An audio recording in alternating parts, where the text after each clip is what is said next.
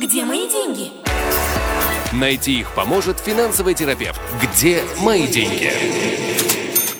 9 часов и 18 минут в Израиле. На девятом канале продолжается военный спецэфир. Ко мне в студии присоединился новый гость. Это Игорь Лупинский, экономист и финансовый терапевт. Игорь, добрый вечер. Добрый вечер.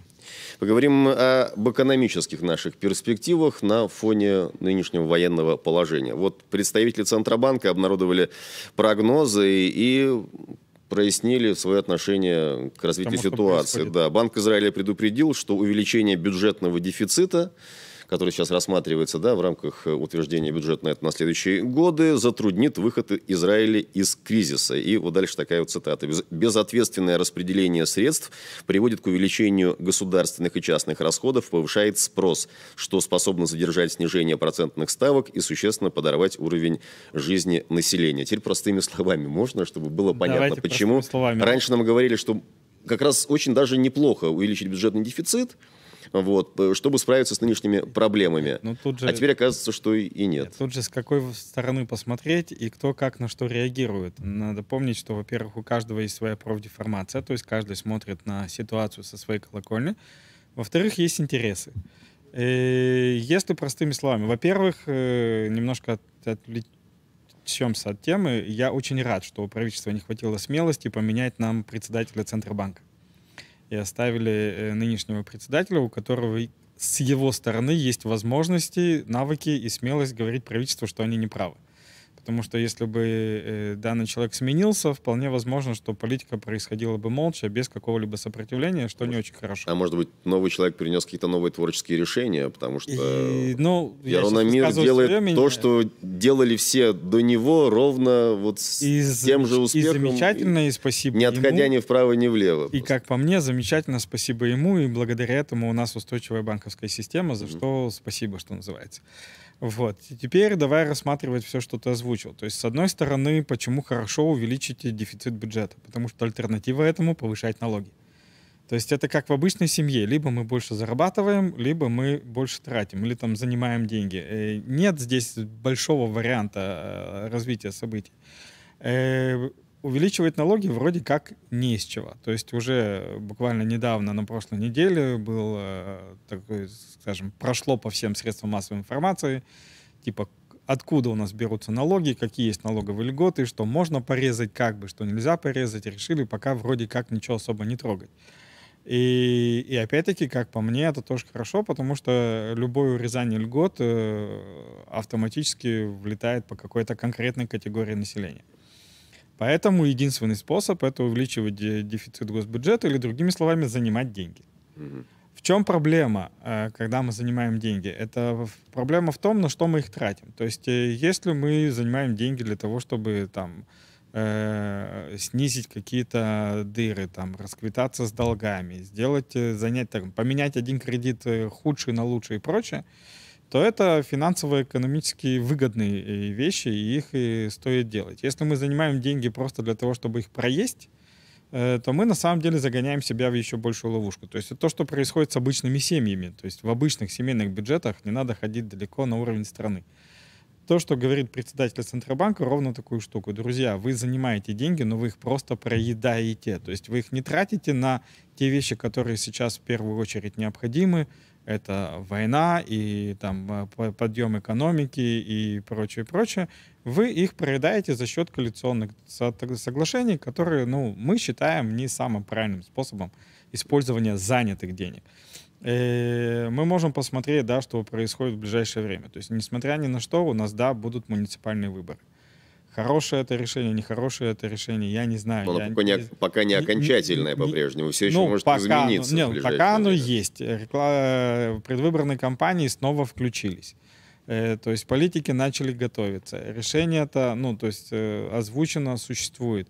Э, Стоит это делать, не стоит это делать с экономической точки зрения, как по мне, не очень, но с политической точки зрения вы уже показывали опросы. Понятное дело, что коалиция понимает, что чем дальше, тем хуже их ситуация, и эти выборы они тоже откладывать до бесконечности не могут. Надо что-то как-то э, проделывать. Те же самые коалиционные соглашения. Э, с одной стороны, там, ну, там тоже вопрос э, непростой, потому что если мы посмотрим в ту же сторону религиозных денег, в большой части это вопрос системы образования. Другое дело, что частную систему образования вдруг резко сделали государственной, но они сейчас настаивают на том, что это не просто так деньги, это деньги для системы образования, для учителей и прочее, прочее. И если мы сейчас всю эту систему образования закроем, то опять-таки нагрузка ляжет на стандартную систему образования, и не факт, что она всех этих детей вообще выдержит и вообще сможет как-то принять. То есть э, вопросов на самом деле здесь очень много, вот, но Банк Израиля прав в одном. Если мы тратим деньги на проедание, то есть если мы раздаем эти деньги людям, раздаем эти деньги подрядчикам, это повышает спрос. Спрос разгоняет инфляцию, а единственный способ бороться с инфляцией — это повышение учетной ставки Центробанка. И несмотря на то, что очень многие и ждали, и как бы пытались повлиять на то, чтобы ставка Центробанка падала для того, чтобы снизить стоимость кредитов и попытаться таким образом разогнать экономику и снизить давление на обычного потребителя, этого не произойдет, потому что у нас очень высокие инфляционные ожидания. Мы возвращаемся к беседе об экономических аспектах военного положения. И вот следующую тему хочу я с вами обсудить, Игорь. Да.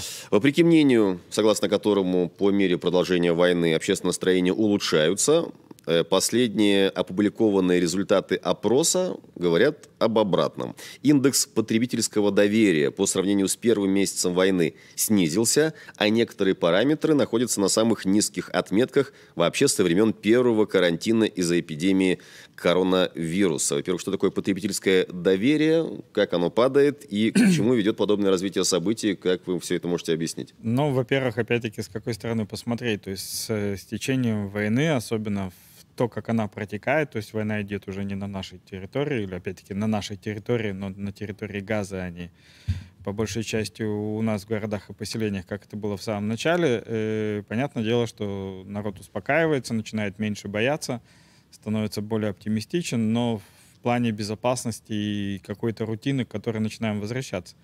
С точки зрения потребительских настроений никакого оптимизма нет – Потому что что такое потребительское настроение? Это то, насколько я смогу себе позволить те или иные радости жизни от э, макарон до квартиры.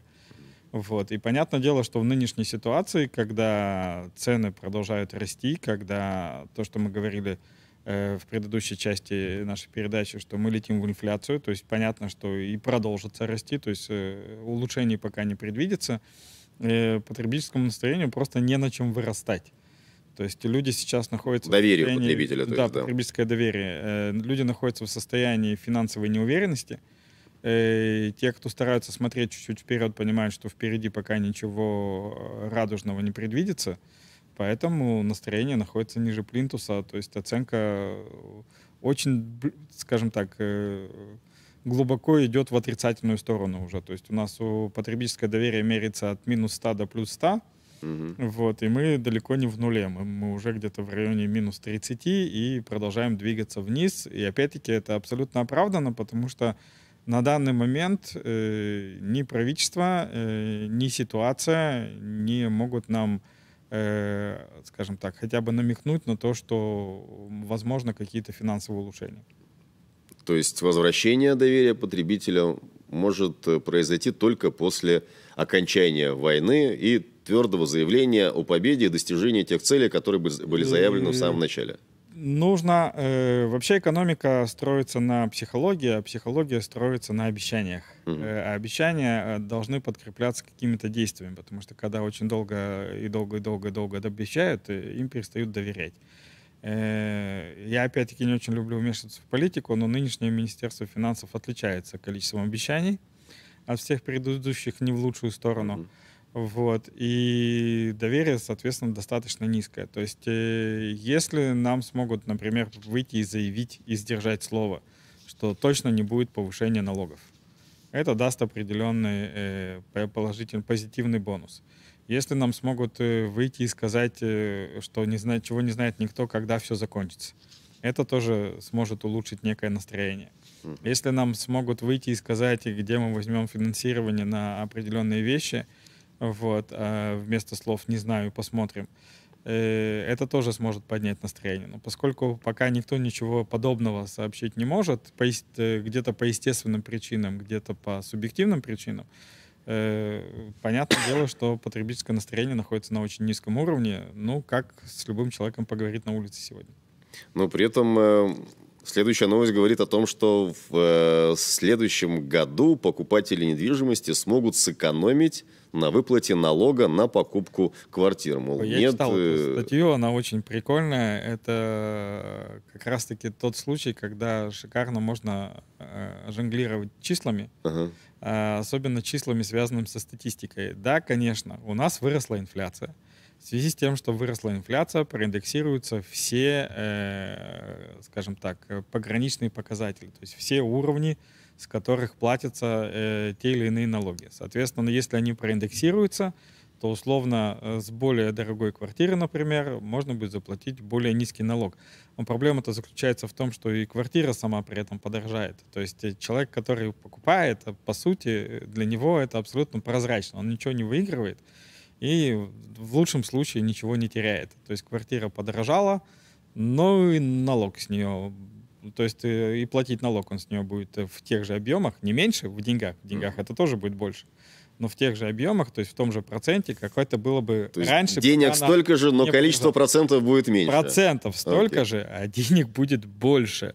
Вот. И недвижимость подорожает естественным путем за счет инфляции, и потолок э, налога увеличится ну. естественным путем за счет инфляции, и все выплаты по той же самой Битохлюми естественным путем увеличатся в связи с тем, что у нас увеличится инфляция. Другое дело, что у нас сейчас в связи с высокой безработицей есть все риски, что у нас пострадает средняя заработная плата, к которой тоже очень многое привязано. Угу. И может так случиться, э, чего не произошло. Вот у нас в 2023 году было уникальное событие. У нас была в 2022 году инфляция, но и резко поднялась средняя заработная плата, потому что все пошли в 2022 году на работу, и она повысилась. А сейчас у нас огромное количество людей находится на, в отпуске на свой, за свой счет или находится без работы по тем или иным причинам. Средняя заработная плата у нас падает, а инфляция опять-таки поднимается. Так что 2024 год — к сожалению, несмотря на то, что у нас приближаются новогодние настроения, mm. может э, дать фору и 20 22 и 23 и 20 ну, в плане мне, экономической ситуации. Мне очень хочется обратиться к вам, Игорь, с просьбой, что к нашему следующему эфиру подготовьте какие-то более оптимистические данные. Я с удовольствием. Потому что вот из этой беседы выходит, что, ну, ребята... Из этой беседы выходит то, что... Извините, но все плохо. Из этой беседы выходит то, что необходимо заняться своими финансами, потому что то, что происходило раньше на самотеке, и то, что происходило раньше, потому что так хорошо получилось, э, в 2024 году происходить, к сожалению, не будет. И моя задача, в том числе как финансового терапевта, это озвучить. Я очень хочу ошибиться. Вот я открытым текстом говорю в студии здесь. Я очень хочу ошибиться в своих подозрениях на 24 год. В лучшую сторону, естественно. Большое спасибо. Где мои деньги? Найти их поможет финансовый терапевт. Где мои деньги?